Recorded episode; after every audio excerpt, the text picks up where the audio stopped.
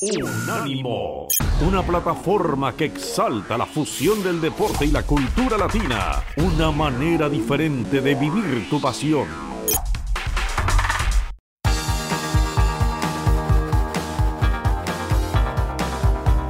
Universo Premier, tu podcast de la Premier League.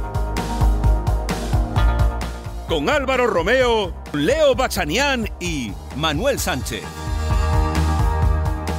Hola, ¿qué tal? Bienvenido a Universo Premier. Yo soy Álvaro Romeo y te invito a que te quedes con nosotros durante los próximos 48 minutos. Vamos a intentar, espero que con éxito, que te lo pases bien aquí.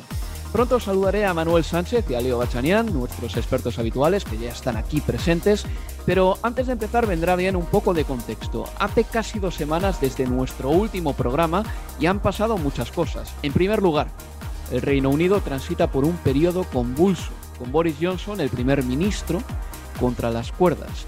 No se le ocurrió otra a su gobierno ni a él que organizar fiestas en el jardín de Downing Street mientras pedía a los ciudadanos eh, respetar medidas de seguridad y respetar las restricciones. Y veremos si esta lluvia de golpes que ahora mismo le está cayendo, creo yo que bastante merecidamente, significará el fin de su carrera política o no. Lo veremos. Pero me parece curioso, cuanto menos, que haya habido protestas más tumultuosas por el anuncio de la Superliga, por ejemplo, que por este dislate del gobierno. Pero uno ve el poder de atracción y de polarización que puede tener el deporte, véase el caso Djokovic, por ejemplo, y se da cuenta de que el deporte puede ser un vehículo de movilización social un vehículo de mucha más cilindrada que incluso la política. Pero vamos con el deporte. En la Carabao Cup ya tenemos a un finalista, el Chelsea, quien se deshizo del Tottenham en una semifinal a dos partidos. En la FA Cup, la primera Copa de Inglaterra, ya hay seis equipos de Premier League eliminados. El Southampton ha estrenado nuevo propietario y además lo estrenó con victoria, con un 4-1 frente al Brentford. Y el Newcastle, que ya está fuera de la FA Cup, empieza a gastar. Se esperaba, ¿no? Yo creo que sí, era previsible. Veremos si Kieran Trippier les aporta todo lo que necesita este equipo, porque la banda derecha el Newcastle ha tenido un agujero desde hace tiempo. Por ahí ha jugado Manquillo, por ejemplo, y tampoco es que haya aportado tanto como lo que puede aportar, creo yo, eh, Kieran Trippier, que lo hizo bastante bien en el Atlético de Madrid. Y también ha fichado a Chris Wood. Vamos a ver si Chris Wood es el jugador del Burley o el nuevo Robinho del Newcastle United porque mm, se ha despejado ya la duda. ¿Quién iba a ser el nuevo Robinho de este equipo? Que preguntaba Leo Bachanian hace varios meses. Bien, ese delantero para salvar la categoría es Chris Wood, ex ya del Borle, un delantero neozelandés con un eh, currículum bastante bueno en Premier League, diría yo, y puede que sea justo ese futbolista que necesita el Newcastle United para marcar esos golitos necesarios para quedarse en Premier y este verano pues seguir utilizando la chequera. También tienen que saber que Filipe Coutinho vuelve a la Premier League tras vagar algunos años por los campos de España. Y dos cositas más, muy rápidas. La Premier League y la Football League han cerrado filas para que no se prohíba la publicidad de casas de apuestas en las camisetas. Esta información es de The Times. Yo siempre digo que la Premier League tiene un secreto que no tienen otras ligas. Desde luego no la Bundesliga y no la Liga Española, que es la ultraliberalización que ha permitido que un país como Arabia Saudita se haga con un club o que ha permitido pues eh, muchas otras cosas en el pasado en la Premier League. Y luego otra noticia más, también referente a las finanzas. La Premier va a ir con todo para recuperar el dinero que le debe el operador chino que dejó a deber pasta la temporada pasada. Esto es algo que le suena muy extemporáneo, pero es que la Premier emitió un comunicado diciéndolo el otro día. Y esto es a grandes rasgos lo que ha pasado en las últimas semanas. Vamos ya con el análisis porque estás en Universo Premier. Es 13 de enero y toca arrancar. Goal action, and it's Kidderminster Harriers 2, Reading 1. Can you believe it? 78 places in the football pyramid, and Kidderminster Harriers are now eight minutes away from the fourth round of the FA Cup. And Gavin Ward has blown the whistle! And National League North Kidderminster Harriers have put out Championship Reading in the FA Cup third round. It is a new dawn, it is a new day, there are new owners and a win over bees, and Southampton are feeling good. It's finished Southampton 4, Brentford 1. It's important to know that this club goes in the right direction. This is always helpful for every player, I think, and, and uh, we will not change massively what we're doing, but we have now uh, a little bit more strength in the back if you want. Well, now Samazawaka into the box, bit of space here. Plays it in, it's turned into the back of the net there by Gibson, but offside by Bowen at the same time. For me, that's a, it's a goal. Jared Bowen is getting the goal, his second of the match. Chelsea at Wembley. They have beaten Tottenham in a cup semi-final yet again. Chelsea are through to their ninth League Cup final to take on either Liverpool or Arsenal. Eran los goles de los partidos más importantes de la última semana. Vamos a empezar por la Carabao Cup, que ya tiene un finalista, como decía antes, el Chelsea, que le ganó 2-0 al Tottenham en Stamford Bridge y que luego en el campo del Tottenham ganó por 0 goles a 1, en un partido que, en mi opinión, sin el VAR, hubiese tenido un desenlace muy distinto y quizá el eliminatorio hubiese estado bastante competida, incluso puede que el Tottenham se hubiese llevado el partido y la eliminatoria. Hubo un penalti que se señaló en la primera parte que parecía que era penalti y luego eh, se demostró que fue fuera del área, eso perjudicó al Tottenham. También hubo un tanto anulado a Harry Kane con el VAR y también una pena máxima que Kepa había cometido presuntamente sobre Lucas Moura, que luego revocó el colegiado previa revisión. Como les digo, el VAR está ahí, nada lo puede cambiar, pero este partido, con o sin tecnología arbitral, puede que hubiese tenido un desenlace muy distinto. El Chelsea ya está en la final y espera rival para ese partido. Saldrá de la eliminatoria entre el Arsenal y el Liverpool, una eliminatoria que empieza a jugarse hoy 13 de enero. ¿Por qué?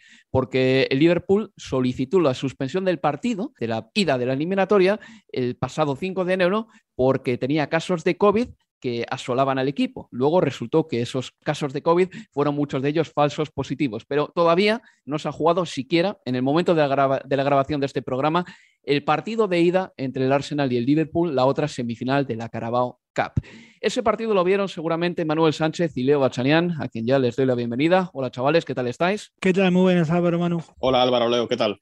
No sé si estáis conmigo en que este partido con VAR hubiese o sin VAR hubiese tenido un resultado, un desenlace distinto, pero lo que es seguro es que el Chelsea ya está en la final y Rudiger anotó un gol que sigue, bueno, subiéndole precio en el mercado. Caché, ¿no? Sí. O caché, por lo menos, para sentarse en una mesa a negociar, Manuel. Sí, eh, Rudiger se ha destapado como un defensa que no solo es probablemente top 5 de los mejores defensas centrales ahora mismo de, del mundo, sino que también está aportando goles, goles y, incluso jugadas eh, ofensivas. Recordamos que hace no mucho, hace unas semanas, forzó dos penaltis contra el Leeds, un, defensa, y no, no, estamos hablando de que los forzara en un córner, los, fuerza viniendo desde atrás. Es un futbolista que, que, tiene descaro porque tiene mucha confianza. Ayer le preguntaban eh, en Sky Sports después del partido, bueno, sobre el momento que está atravesando en su carrera. Es un futbolista del que se habla mucho, del que, de que ha suscitado interés en clubes como el Real Madrid, como, como el Bayern de Múnich, que están dispuestos a pagarle lo que el Chelsea parece que no le quiere pagar y dice que está disfrutando mucho de este momento de su carrera y que seguro que está jugando al mejor nivel de que, se, que se le ha visto eh, que se le ha visto nunca. Hay que recordar que las exigencias económicas de Rudiger, que pide un salario acorde al que cobran futbolistas como Romelu Lukaku, por ejemplo, en el equipo, es básicamente porque él entiende que, que el, que el Chelsea, que este Chelsea de Tuchel, que ha sido campeón de la, de la Champions League, lo ha sido eh, en gran parte por su, por su fortaleza defensiva y que él es uno de los grandes pilares y que entonces si se está pagando ese dinero a futbolistas en ataque, a futbolistas del centro del campo, ¿por qué un defensa como él? Sobre todo en un momento en el que el Chelsea tiene varios jugadores que acaban contrato próximamente, como Andreas Christensen, como César Azpilicueta, como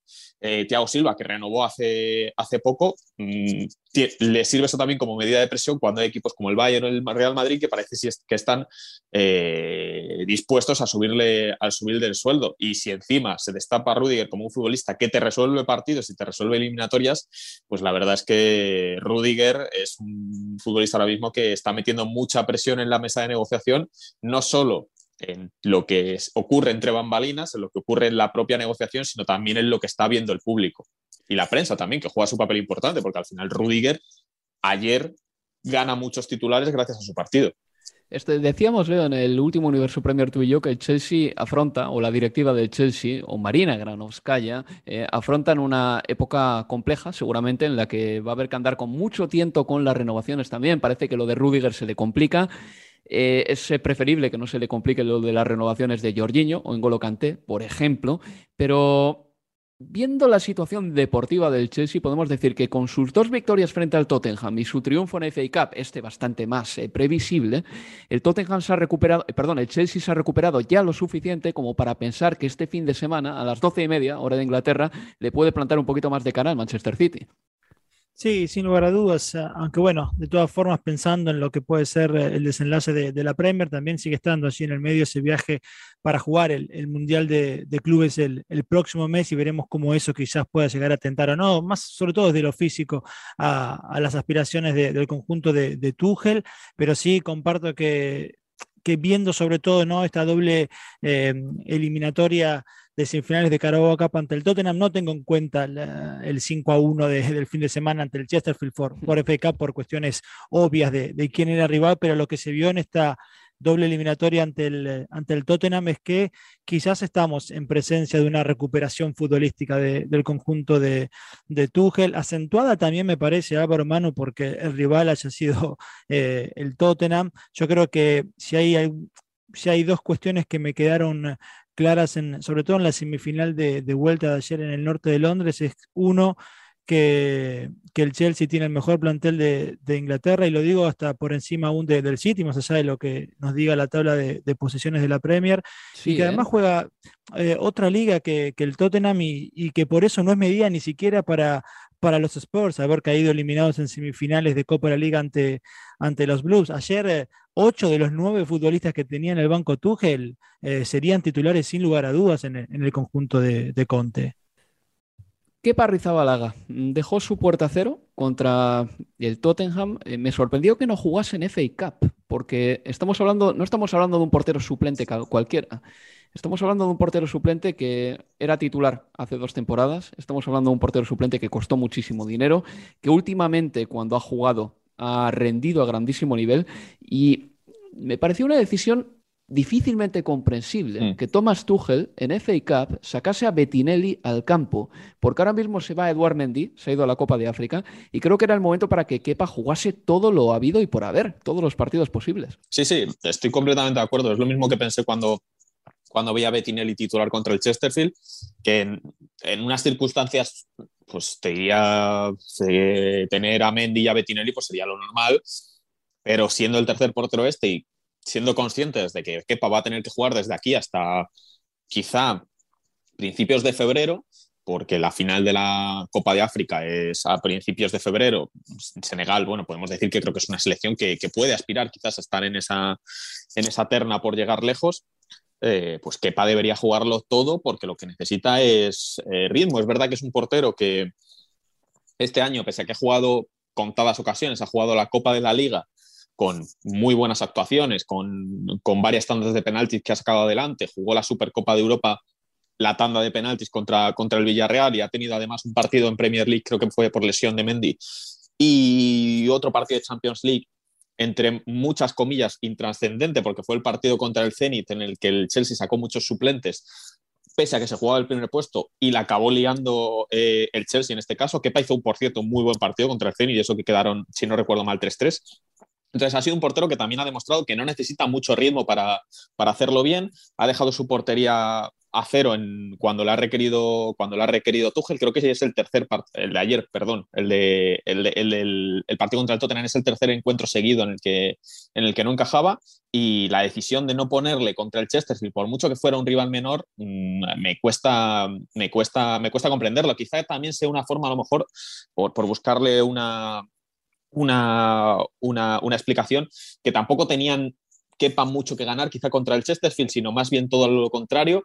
Eh, y a lo mejor un error sí que lo hubiera perjudicado porque es, el Chesterfield, porque es un equipo de una categoría muy inferior y quizá no tenía nada que ganar en ese, en ese encuentro en el que al final, por cierto, el Chesterfield acabó, acabó haciendo un gol y bueno, pues a lo mejor quería proteger de alguna manera. Es la única explicación más o menos que yo veo en, en esa suplencia de Kepa contra el Chesterfield para que luego obviamente pues va a jugar contra el Tottenham, va a jugar contra el Manchester City va a jugarlo todo hasta que se Mendy vuelva de la, de la Copa África.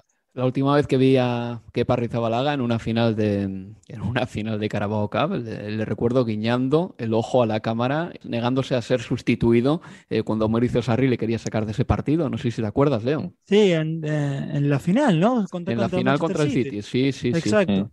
Este, pero, perdón, a propósito de lo de Kepa y no jugar ante el Chesterfield, yo no, no lo veo, no, no, me sorprende, en todo caso no lo vi mal, porque cuánto en términos de ritmo futbolístico podía coger Kepa ante un rival como el Chesterfield, cuánto le iban a llegar como para decir, bueno, se justifique que tenga otros 90 eh, minutos, y, y, en todo caso hasta para Bettinelli, porque si a Kepa le pasa algo, eh, una lesión, no hablo de, de, que tenga una mala ocasión, una lesión, y no le quedó otro arquero que Bettinelli, en todo caso también era, tenía sentido que el tercer arquero tuviera algo de minutos, teniendo en cuenta esta situación de no contar con, con Mendy.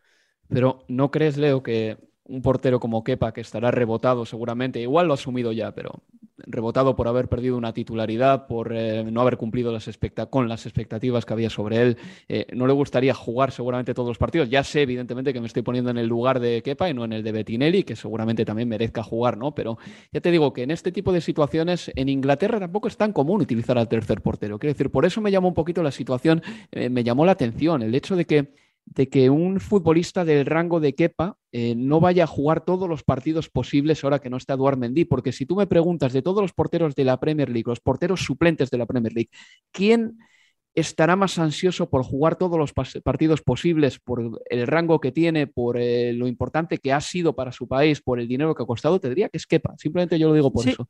Sí, pero mira, lo emparejo si querés hasta con la situación que se dio ayer en el Tottenham, porque fíjate que jugó Golini, que había sido titular eh, ante el Morecambe por, eh, por FA Cup y no jugó Lloris. Y hablamos de una semifinal, más allá de que era muy difícil para el Tottenham, porque eh, remontar el partido teniendo en cuenta el 2-0 de, la ida ante este Chelsea de, de Tuchel, y aún así Conte se decidió por, por Golini.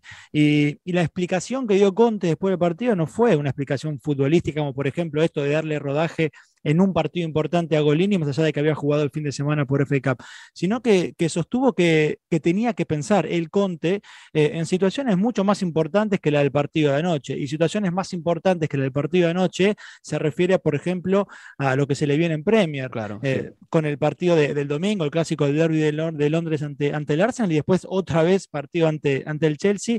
Y cuando habla de cosas más importantes se refiere al cuarto puesto, ¿no? A luchar por la Champions más que buscar una, una final que era complicado eh, en la Carabao Cup. Por eso, digo, emparejo esas dos situaciones y entiendo lo de, lo de Tuchel respecto de Kepa. Y hablando de decisiones que seguramente trasciendan también lo deportivo o que tengan dos vertientes, una deportiva y una institucional. El tema de Tanguy Ndombele, Leo. Eh, un futbolista que quedó fuera de la convocatoria para el partido contra el Chelsea. Antonio Conte al final del partido dijo textualmente, fue una decisión técnica, pero antes de tomar la decisión, no la tomo si no consulto al club. Es eh, la línea del club y tengo que seguir esa pauta.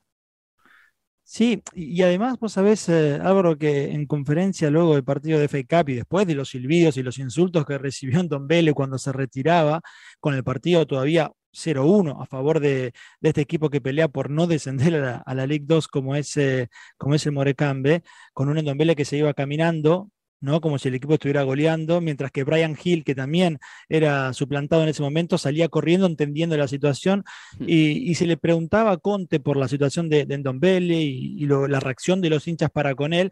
Y yo cuando escuchaba la pregunta, pensé, antes de, escuchar la pregunta de, valga redundancia, de, Conte, bueno, iba a salir quizás como a arroparlo, a tener algo más de, protección para el futbolista, eh, teniendo en cuenta la situación que no, que no fue nada buena para el francés. De hecho, se fue directo al túnel de vestuario, ni siquiera se sentó en el banco de los suplentes en Don Vélez, y Conte dijo que, que, entendía a la gente y que para cambiar las opiniones había que jugar mejor. O sea, lejos de protegerlo, dio un poquito, casi que, que, puso un fósforo al lado de lo que había sido la reacción de, de, la gente, con lo cual, sí, sinceramente, teniendo en cuenta que ayer no entró en, eh, en la convocatoria, salvo por la cuestión de que cobra 200 mil libras por semana eh, en Don Bell en, en, el Tottenham y es difícil pensar en un club que puede igualar ese salario, después sí, cabe pensar que el futuro cercano de Don Bell está lejos del norte de Londres. Creo que en Don Bell ya ha sido bastante arropado ¿no? en este equipo. Lleva más de dos años, creo que dos años y medio,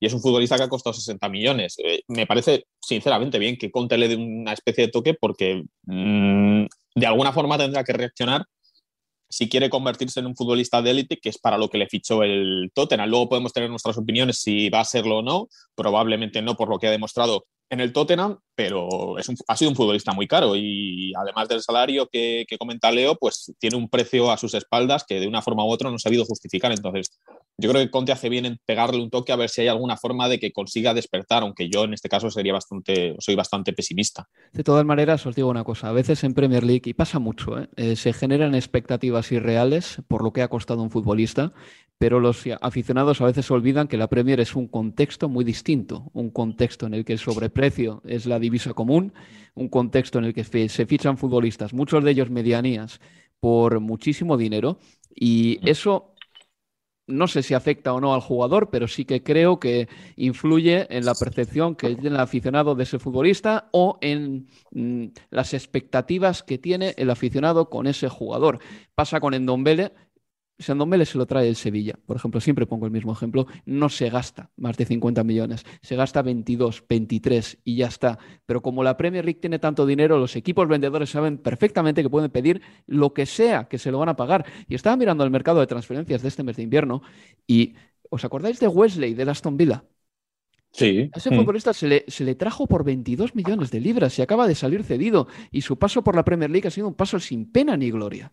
Estamos hablando de que sí, en es otro nivel. O sea, yo creo que es mejor que Wesley. Pero a Ndombele le pasa exactamente lo mismo. Vienen jugadores por muchísimo dinero y luego pasan por la Premier League y apenas recuerdo dos o tres destellos de ellos. Mm, sí, y bueno, aparte de que el ejemplo más claro es el Manchester United, con fichajes como el de Fred o, el propio Harry Maguire, eh, lo más sorprendente de todo esto que hablamos de los sobreprecios es lo que ha pagado el Newcastle por Kieran Trippier. Me parece no un robo, pero para un equipo como el Newcastle, que acaba de pagar 25 millones la cláusula de Chris Wood, pagar 13 millones por Trippier es un, es un fichajazo. Está bien, y seguramente el Atlético podría haber pedido más, pero el futbolista, por lo mm. visto, ¿eh? Eh, debía estar ansioso por salir, por salir de España, no por ¿sabes lo, que, no, ¿Sabes lo que comentaba eh, se comentaba en, en, redes sociales? Porque se habló de que Trippier podía salir al Newcastle por 30 millones y se comentaba que, lo, esto es lo que decía la prensa, y lo que se comentaba es que cuando salió el precio final de, de 13 millones, es que a lo mejor los periodistas españoles habían entendido mal el 30 por 13. O sea que... Oye, te digo una cosa, eso de 30 y 13 es una de las principales líneas argumentales de una serie que me está encantando, británica, Line of Duty, porque hay una confusión con el número 13 y con el número 30. Antes de nada, y tenemos un minuto y 45 segundos para cerrar este bloque, el Tottenham. Eh, cuando Leo Bachanian y yo coincidimos en el campo del Tottenham, y Manuel también estuvo ahí, hace tres semanas y vimos el Tottenham 2, Liverpool 2, daba la impresión de que este equipo iba lanzado hacia arriba. Pero tras el paso navideño, el Tottenham tampoco ha sido ese equipo que iba zancada a zancada. Es decir, ha habido un parón, empate contra el Southampton y dos derrotas seguidas contra el Chelsea. Sí, absolutamente. Y yo creo que es eh, un, momento interesante, difícil para, para Conte. Veremos cómo, cómo lo atraviesa él y, y su equipo. Pero mira, eh, si ante el Morecambe quedó claro que hay un océano de distancia entre algunos futbolistas que son titulares para mm. Conte y los que no lo son, también quedó claro ayer en la eliminatoria ante el Chelsea el océano de distancia que hay, la realidad que hay hoy entre este Tottenham y, esa Premier League eh, o esa mini Premier que juegan eh, Chelsea, Manchester City y Liverpool. Y lo bueno es que Conte lo ha dicho públicamente y él entiende esto. Bueno, pero veremos cómo, cómo la atraviesa teniendo en cuenta que lo que se juega de acá a final de temporada es esa cuarta plaza. Manuel, y rapidito, este fin de semana el Tottenham recibe al Arsenal, un partido muy importante porque va a calibrar el nivel de estos dos equipos, que para mí llegan bastante parejos a este encuentro, pese a que el Arsenal eh, cayese contra el Nottingham Forest en la FA Cup. Sí, y un partido para que eso, para que veamos de estos dos equipos que más o menos están siguiendo unas líneas similares, a ver cuál de los dos es el que consigue, puede dar el golpe a la mesa, además en un partido como es un derby del norte de Londres, que obviamente pues siempre es muy, muy importante. Pues hacemos una pausa y continuamos aquí en Universo Premier porque hay que hablar de la FA Cup, hay que hablar de los fichajes y también de los partidos de Premier League que se han ido jugando estos días. Universo Premier, tu podcast de la Premier League.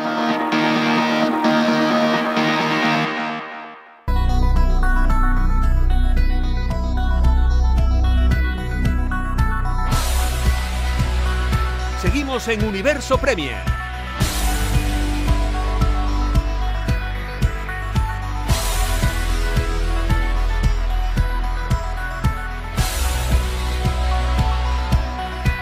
Aquí seguimos. Vamos ya con la FA Cup porque, como les he dicho en la introducción, hubo seis equipos de Premier League eliminados, tres a manos de equipos de menor categoría. El Newcastle perdió 0-1 contra el Cambridge United de la League One. El Leicester City le ganó 4-1 al Watford. Por cierto, en ese partido un apagón obligó a detener el encuentro 6 minutos. El Watford ya está fuera, otro equipo de Premier que está fuera. El Borley cayó en casa 1-2 contra el Huddersfield Town. Se acordarán que el Huddersfield pasó dos temporadas en la Premier League hace un par de añitos. El Nottingham Forest le ganó 1-0 al Arsenal. Es curioso que un club de Marinakis, el magnate griego, haya eliminado ya al Arsenal en eh, los últimos tres años dos veces. Fue el Olympiacos el que se cargó al Arsenal en la Europa League hace dos años, justo antes de que el fútbol parase por COVID-19. Y esta vez, otra vez, un equipo de Marinakis ha ganado al Arsenal 1-0. Mm, el Arsenal, por cierto, jugó ese partido con una equipación blanca en memoria de las víctimas de Arma Blanca valga la redundancia. La verdad es que cuando uno lee los diarios eh, locales londinenses, como por ejemplo el London Evening Standard, pues termina aterrado con la cantidad de crímenes eh, con cuchillos que hay entre adolescentes. El West Ham United le ganó al Leeds, es decir, el Leeds es otro de los equipos de Premier League que ya está fuera. Y el Manchester United hizo lo propio con el Aston Villa, le ganó por un gol a cero. Hubo en ese partido dos tantos anulados al Aston Villa. Algunos asuntos de interés de esta tercera ronda. Bueno, que el Kidderminster Harriers de la National League North, es decir, la sexta división, se cargó al Reading de la Championship. El goleador de ese partido fue Amari Morgan Smith. El Borham eh, Booth de la quinta división le ganó al Wimbledon de la League One, así que estas yo creo fueron las mayores sorpresas en eh, esta ronda de FA Cup. Y Romelu Lukaku marcó en el 5-1 del Chelsea al Chesterfield tras descansar ante el Liverpool. Recordemos que Thomas Tuchel no quiso ponerle en ese partido contra el Liverpool, ni siquiera convocarle por el posible plebiscito que la grada de Stamford Bridge podía haber tenido con el internacional belga tras sus palabras a la televisión del Inter de Milán.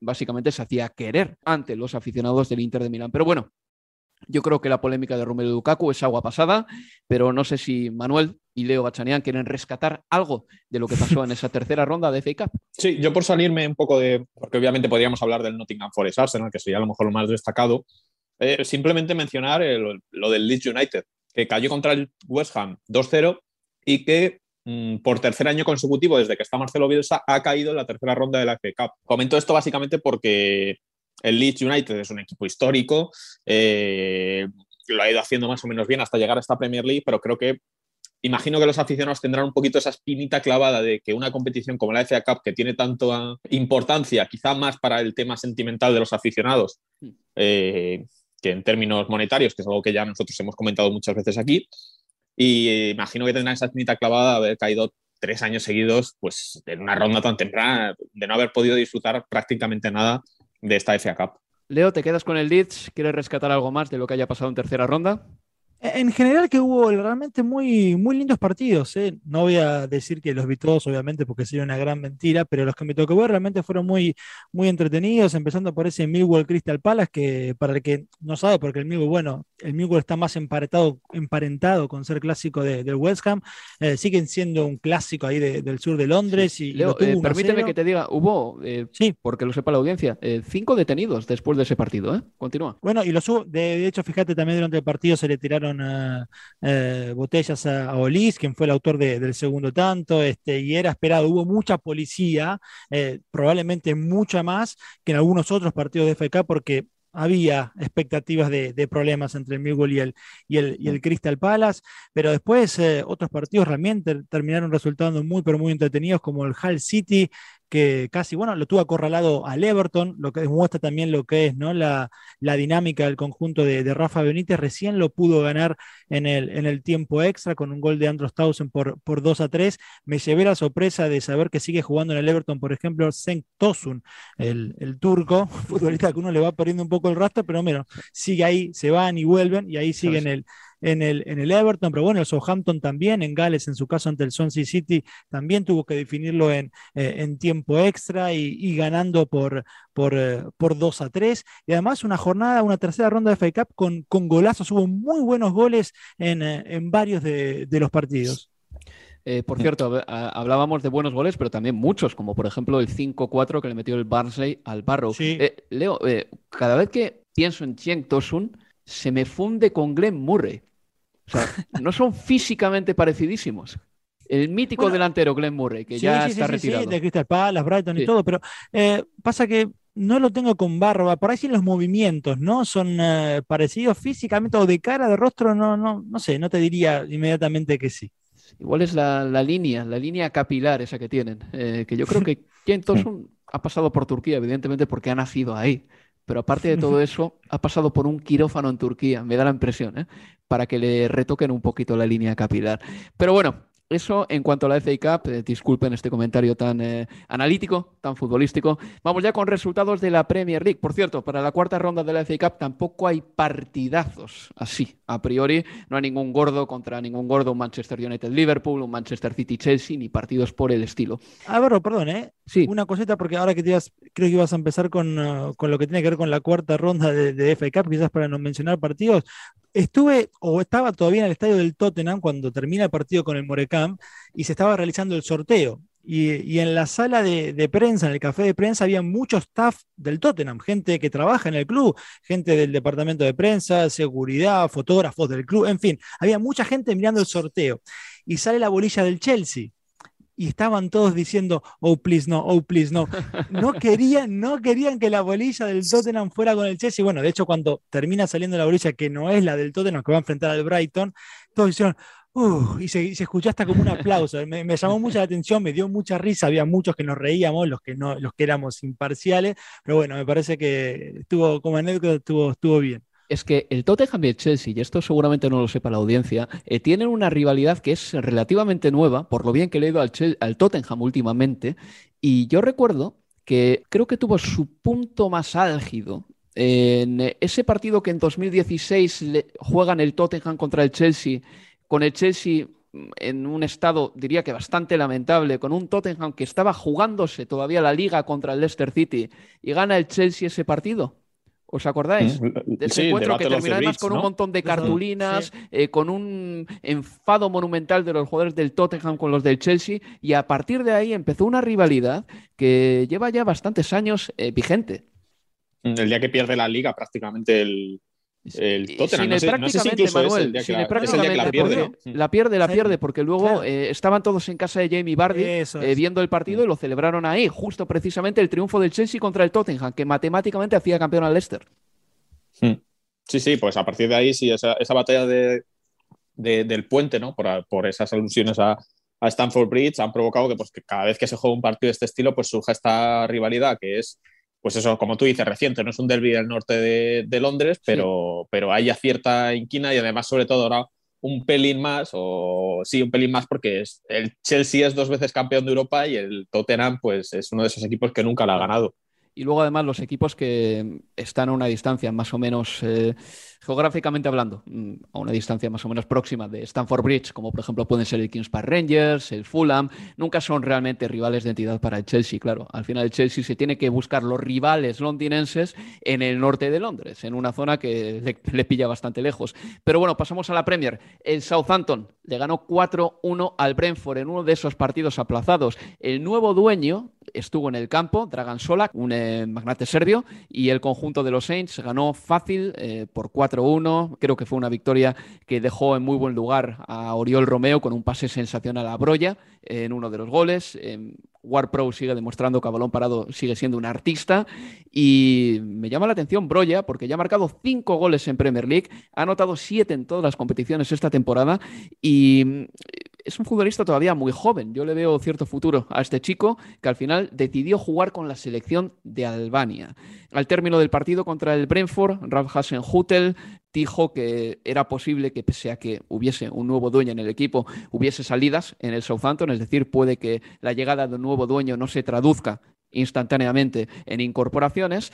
Y antes del partido, contra el Brentford, Ralf Hasenhutel hizo unas declaraciones que me parecieron cuanto menos interesantes. Él dijo que los nuevos fichajes no pueden jugar los partidos suspendidos. Eh, no le van a hacer caso, eso está claro, pero me pareció que tenía un puntito de razón en este caso el técnico austriaco. Sí, yo estoy, por lo menos cuando lo escuchaba o cuando lo escuché, esa declaración me, me, pareció correcta, sí consigo que no va a suceder, eh, obviamente, pero, pero bueno, y creo que va de, la mano con eso que hablamos eh, antes del fin de semana de, de, FA Cup respecto a esta cuestión de que, bueno, obviamente la cuestión de los casos de, COVID, eh, la Premier tenía que tenerla en cuenta, pero qué fácil también era para varios clubes quizás, y, se, y estaba ese manto de sospecha el hecho de decir, no, bueno, además de los casos de COVID que tengo, este, tengo un par de futbolistas con algunas molestias eh, musculares y no puedo jugar porque no me dan los números. Para un equipo, por ejemplo, como el Newcastle, si se pensar en esa situación, de COVID más problemas musculares, era mucho mejor sabiendo ya que en enero ibas a fichar y que para cuando te tocara jugar el partido que estás suspendiendo ibas a contar con una plantilla mejor de la que tenías hace dos o tres mm. semanas atrás.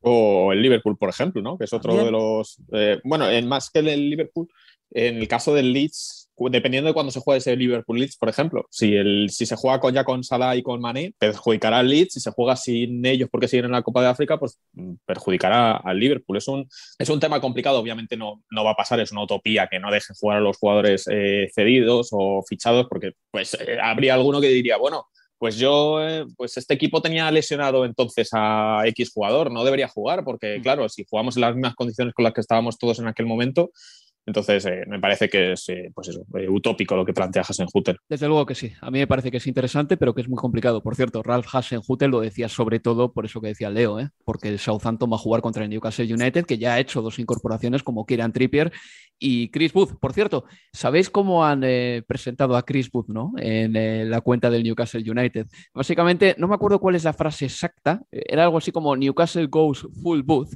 que significa eh, si lo en el inglés significa, es un juego de palabras que significa que el Newcastle tiene una erección, aparte de que ficha a Booth, going full Booth o algo por el estilo significa eso. Y el Newcastle lo ha puesto en redes sociales y vamos, ha sido la comidilla del día entre la gente en Twitter, ¿no? Porque es un juego de palabras bastante agudo, pero igual se han pasado un poquito de la raya. Vamos con el West Ham 2 Norris 0. El Norris tiene un olor a segunda división que echa para atrás. Ya huele a, a Brummel, a Colonia Barata. Ya Rod marcó eh, un doblete eh, para el equipo de David Moyes. El West Ham se ha repuesto de su mala racha con tres triunfos ligueros seguidos. En este partido además recuperó Aaron Creswell, que para mí es importantísimo en este West Ham United. No jugaba desde el 28 de noviembre y es un lateral izquierdo que aporta muchísimo en ataque, un poco como Luca Digne, eh, que se ha ido ya del Everton a Aston Villa. Pero bueno, el West Ham ha ganado y ya Rod Bowen eh, demostrando una vez más que es un delantero con mucho olfato, con mucha inteligencia y además muy dotado para la Premier League porque va bien de cabeza, es rápido, encuentra bien los espacios pues eh, recupera un poquito el color el West Ham United y se pone otra vez en eh, la cuarta posición, que es eh, por lo que va a pelear esta temporada. Sí, y la temporada pasada se le escapó la Champions apenas por dos puntos, recordemos eso, terminó en el sexto lugar, pero solo a dos puntos de la zona Champions y en esta van de vuelta por, por, eh, por, ese lugar. Y, si así en el primer bloque te hablaba de que el banco de suplentes del Chelsea ayer había ocho de nueve futbolistas que podían ser titulares en el, en el Tottenham, da las claras lo bien que está el conjunto de David Moyes, que hay varios del West Ham que también serían titulares en el conjunto de, de, Conte, y ya no es solo eh, de Clan Rice, porque Susek también lo sería, porque el propio Bowen, eh, en fin, bueno, y a propósito de, de Bowen, ha contribuido de manera directa ya en 16 goles de su mm. equipo, ocho goles propios y ocho asistencias ningún otro futbolista inglés de la Premier lo equipara y sería interesante si, en marzo se gana un llamado de, Southgate. Eh, pensemos que quizás los que pueden competir en ese lugar con, con Bowen, como Rashford, Grealish, eh, Sancho, Mason Greenwood, bueno, hoy no están haciendo méritos realmente para, para un llamado con, eh, con lo cual las acciones de, Bowen suben aún más. Cuando la pasada temporada Bowen en 40, partidos por todas las competiciones había registrado 8 goles y 6 asistencias, es decir, que en mitad de temporada de esta 21-22 ya ha superado su marca anterior de asistencias y ha igualado la, marca goleadora. Si hay un futbolista que representa la verticalidad, es Jarrod Bowen. O sea, yo siempre le recuerdo, Manuel, yéndose hacia arriba, desmarcándose y corriendo con la pelota por la banda. Siempre le recuerdo yendo hacia adelante, casi nunca especula con el balón. ¿eh? Y muy buen y muy buen zurdo al que pues el, el, West Ham le, está sacando mucho, mucho partido, un equipo que pues a base de jugadores que no son probablemente estrellas, futbolistas que han mejorado mucho con David Moyes, que parece algo, algo sorprendente porque Moyes viene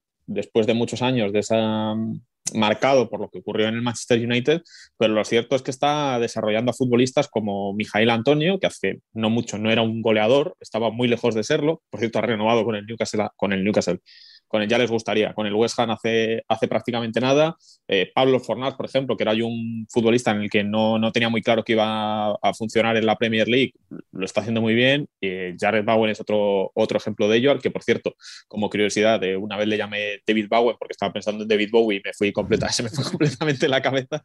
Y, y, y, pues sí, pues es un equipo al final el West Ham que si no se desinfla porque Arsenal, Tottenham y Manchester United tienen que ganar más de lo que están ganando probablemente, va a luchar por entrar en la Champions League. Yo creo que lo va a tener prácticamente imposible precisamente por esto, porque Arsenal, Tottenham y United tienen margen de mejora y ellos me da la sensación de que lo están haciendo que están en su tope de, nivel. Victoria para el West Ham United, un triunfo importante. Por cierto, eh, voy a hacer un inciso. Lo que ha puesto el Newcastle United para presentar a Booth exactamente es We've got Booth, que significa lo que les he dicho anteriormente. Mm, lo voy a decir de manera muy suave. Se me ha puesto dura. Así lo ha presentado el Newcastle United a este futbolista. En serio, eh, un juego de palabras bastante, bastante curioso, eh, que yo no entendía y que he tenido que recurrir al diccionario porque la gente se estaba riendo de lo que había puesto el Newcastle United. pero duros, duros de la bronca están los hinchas del Burnley, que se les va Wood peleando por el descenso ante un rival directo por esa misma lucha. Eh, es que es un fichaje como en plan de más que para pago de cláusula. No, sí, Es, cláusula, es cláusula. Sí, sí, es, que, es que le hacen un agujero al Burle y ya vamos a dejar las metáforas. Le hacen un agujero tremendo porque eh, este es un equipo que vivía básicamente de lo que podía cazar Buza ahí arriba con Cornet quizás danzando un poquito a su alrededor, y de repente le han quitado el 50 o el 60% de su ataque. Es que creo que es un fichaje que va a perjudicar más al Burley, porque se va a ir más para abajo que de lo que va a ayudar al propio, al propio Newcastle, que lo ha enmascarado con, con la lesión de Callum Wilson, que va a estar, pues parece que dos meses de baja, etcétera, pero me da la sensación de que al final le estás quitando un futbolista. O sea que Good podría, por ejemplo, no jugar ningún minuto en el Newcastle, y aún así, o sea, sería un buen fichaje para el Newcastle porque no va a marcar goles en el Burley y probablemente el Burley se va a ir al Championship. De todas maneras, el Burley mm, tampoco es que haya agitado mucho el mercado, que tampoco es que eh, haya sido uno de los eh, principales animadores de los mercados veraniegos o invernales, pese a tener nuevos dueños desde hace ya un año y pico, ¿eh? O sea, la contención ha sido siempre lo que ha caracterizado al Burley, incluso con la nueva dirigencia. Sí, yo creo que ha sido mucho, y yo creo que por eso también hay, cierta bronca ahora, a partir de, lo de Woods, pero que tiene que venir de, eso, ¿no? De no haber invertido tampoco para mm. ensancharle un poquito más la plantilla a John Dyche. Yo creo que confiando siempre en eso, en que Dyche ha demostrado que tiene con qué, con este mismo plantel durante varias temporadas, cómo ingeniárselas para terminar zafando de lo que es el, descenso. Lo mejor para mí, Manuel, mm. de todas maneras, decía que lo mejor para mí es que hay una plaza que para mí está ya otorgada, que es la del Norwich City. Son dos los puestos por el descenso ahora mismo. Mm. Sí, incluso te diría que eh, hay equipos como el Leeds que están en cierta forma también aliviados porque saben que Burley y Watford tienen mucha peor plantilla y que probablemente acaben, acaben sean los dos equipos que acaben cayendo porque yo creo que el Newcastle mejorará. También tiene margen de mejora, mientras que Watford y Burley les veo más, con menos margen de mejora. Y en cuanto a los fichajes, aparte de Chris Wood, que se va al Newcastle United, también eh, tenemos a Kieran Trippier, que creo que va a aportar a este equipo, porque a balón parado, además, eh, Kieran Trippier es muy bueno, eh, tanto en tiros libres como en saques de falta, em, o, corners mismamente. Tenemos a Philippe Coutinho llegando a Aston Villa junto a Luca Digne. Sorprendente, ¿no? Que, por lo visto se ha ido mal del Everton, eh, enfadado con, con Rafa Benítez, pero Philippe Coutinho ha tenido un paso muy malo por el Barcelona. ha jugado apocado, apenas ha aportado para mí no es un centrocampista para jugar en un equipo de élite con aspiraciones de ganar títulos, porque sin balón no aporta nada y con balón tampoco es que tenga eh, una clarividencia enorme.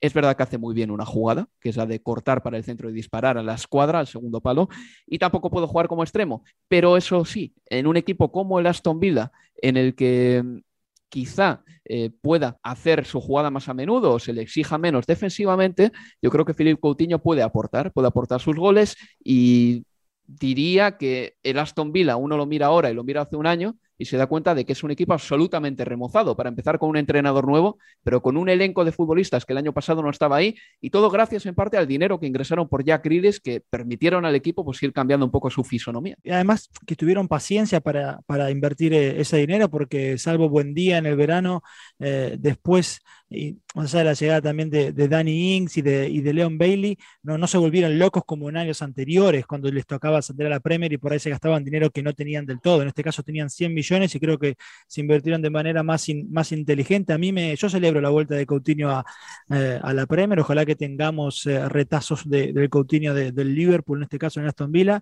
solo que por una cuestión de pasaporte, decía, bueno, ahora que Emiliano Buendía estaba de a poco retomando ese mm. nivel por el que lo pagaron, llega un hombre que va a jugar justamente por, por ese lado, en esa posición, pero eh, es, un muy buen fichaje, al igual que, el de Lucas Dean. Eh, Manuel, es que Buendía contra, contra, contra el United del otro día probablemente hizo su mejor partido desde que ha llegado a Villa. Mm. Coincido.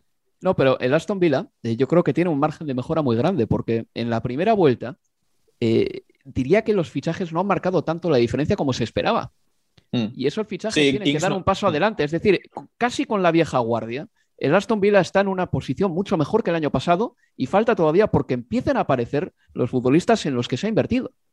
Mm, sobre todo los goles de Dan Ings, que ha marcado apenas cuatro tantos en esta, Premier. Eh, Bailey, que creo que es un futbolista del que se esperaba mucho, el ex del Bayern Leverkusen. Lo que pasa es que Bailey ha estado mucho tiempo lesionado, apenas ha jugado, creo que ha jugado menos de 10 partidos esta temporada, ha estado mucho tiempo fuera.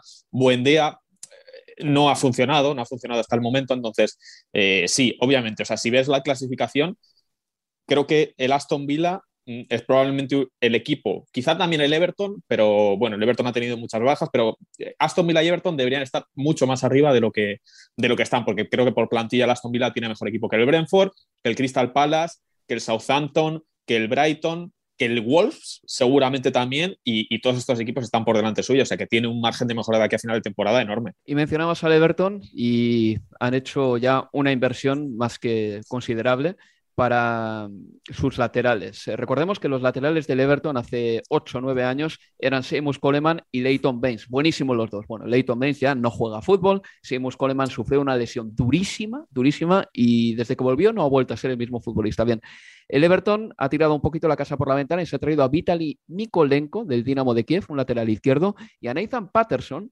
un lateral del Glasgow Rangers que mide 1,86 y en Patterson hay puestas muchísimas expectativas. Así que no descartemos que el Everton cambie por completo eh, la identidad de sus laterales en próximas jornadas y que estos dos sean titulares prácticamente desde el inicio. Bueno, en la banda izquierda la cosa está más fácil ahora que se ha ido Luca Tiñ al Aston Villa. Y por último, recordar que se ha ido cedido a la Roma Maitland Niles, un futbolista que ha tenido ya un paso bastante largo por el Arsenal, canterano del equipo, pero que nunca consiguió establecerse como un titular del primer equipo y ni siquiera un habitual en los partidos. Y esto ha sido todo por nuestra parte. Recuerden que este fin de semana estaremos con ese partido que enfrenta en Villa Park al Aston Villa y al Manchester United a las 5 y media de la tarde, hora de Inglaterra. Y al término de ese encuentro emitiremos o grabaremos el eh, Universo Premier con el análisis del partido y lo que ha sido también eh, la jornada del sábado. Recuerden eh, que el sábado también hay un Manchester City-Chelsea. Leo Manuel, muchísimas gracias por estar aquí. Un placer, un saludo chicos. Un abrazo chicos.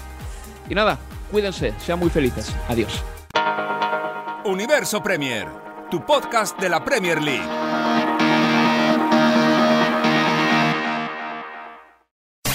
Unánimo, una plataforma que exalta la fusión del deporte y la cultura latina, una manera diferente de vivir tu pasión.